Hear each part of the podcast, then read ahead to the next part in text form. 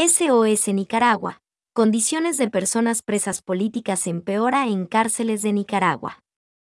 La mañana de este 23 de mayo, organizaciones de familiares de personas presas políticas en Nicaragua lanzaron un SOS al pueblo y la comunidad internacional para promover acciones hasta lograr la libertad inmediata, absoluta y con garantías de sus seres queridos.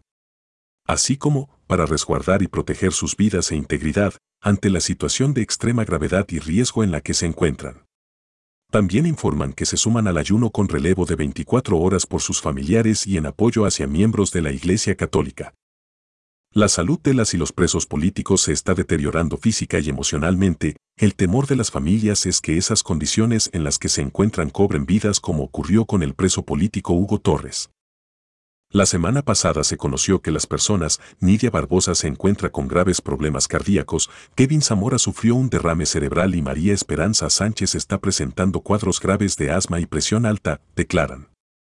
Berta Valle, activista defensora de derechos humanos y esposa de Félix Maradiaga, preso político y ex aspirante presidencial, refirió que las causas de lanzar el SOS es en ayuda de la vida de las personas presas políticas, con el caso de doña Nidia y María Esperanza, a sus familiares se les estaban impidiendo conocer en detalle el estado de salud de ellas.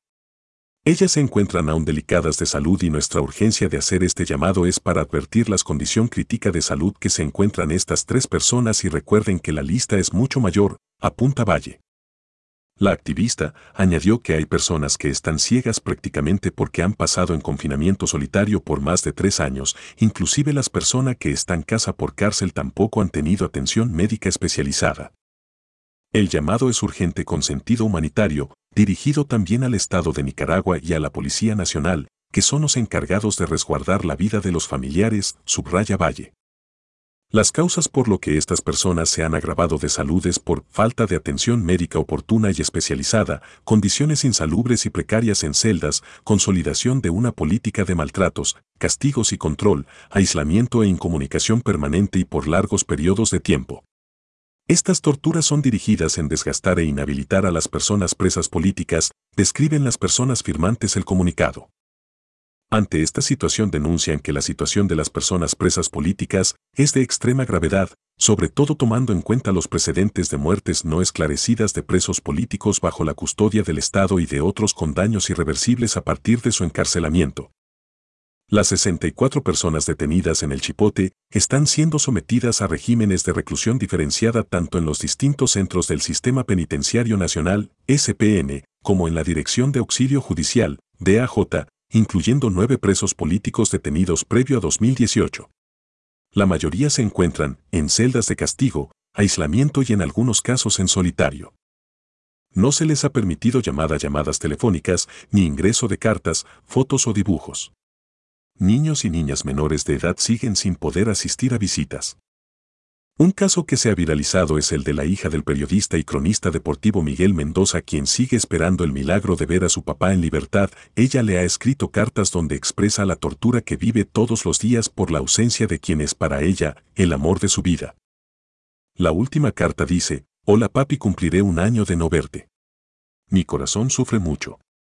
Le oro a Dios todos los días para que no te pase nada malo. Te amo y te extraño, por favor vuelve a casa pronto. Para Miguel. Margin Pozo, esposa de Mendoza, manifiesta que para ella es doloroso ver el sufrimiento de su hija, añade, quienes son padres quizás puedan comprenderme.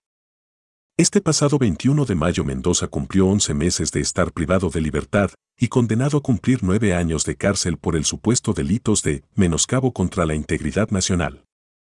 Pozo añade que a su hija, esta separación forzosa le ha provocado un enorme daño psicológico y emocional. Durante las visitas que han tenido las personas presas políticas, las familias han denunciado que han identificado un patrón de agresiones sexualizadas durante requisas a mujeres familiares, como lo son tocamientos a genitales y senos. Los familiares de personas presas políticas se suman desde este 23 de mayo al ayuno con relevo de 24 horas debido a todo lo expuesto anteriormente y en apoyo hacia miembros de la Iglesia, quienes se están viendo acosados y perseguidos. El ayuno concluirá de parte de las familias el día 30 de mayo en solidaridad a las madres de abril y su incansable búsqueda de justicia. Valle destaca que es momento de clamar como una misma iglesia por la liberación de los familiares de Nicaragua y por el resguardo, la vida e integridad de cada uno de los hermanos nicaragüenses. Es importante que sigamos uniéndonos a estos llamados, permaneciendo firmes en la búsqueda de justicia y libertad, finalizo diciendo. Las cinco organizaciones firmantes del este comunicado Asociación de Familiares de Presos Políticos, Comité Pro Liberación de Presas y Presos Políticos de Nicaragua, Familiares de Personas Presas Políticas en el Chipote desde mayo de 2021, Grupos Secuestrados Políticos Unidos, Organización de Víctimas de Abril reiteran. Ante esta gravísima situación no cesaremos de demandar colectivamente la libertad inmediata, incondicional y con garantías para las más de 182 personas presas políticas. Hasta que su liberación ocurra, reiteramos que deben ser respetados sus derechos y resguardadas sus vidas e integridad física y emocional. La política de torturas y exterminio debe cesar.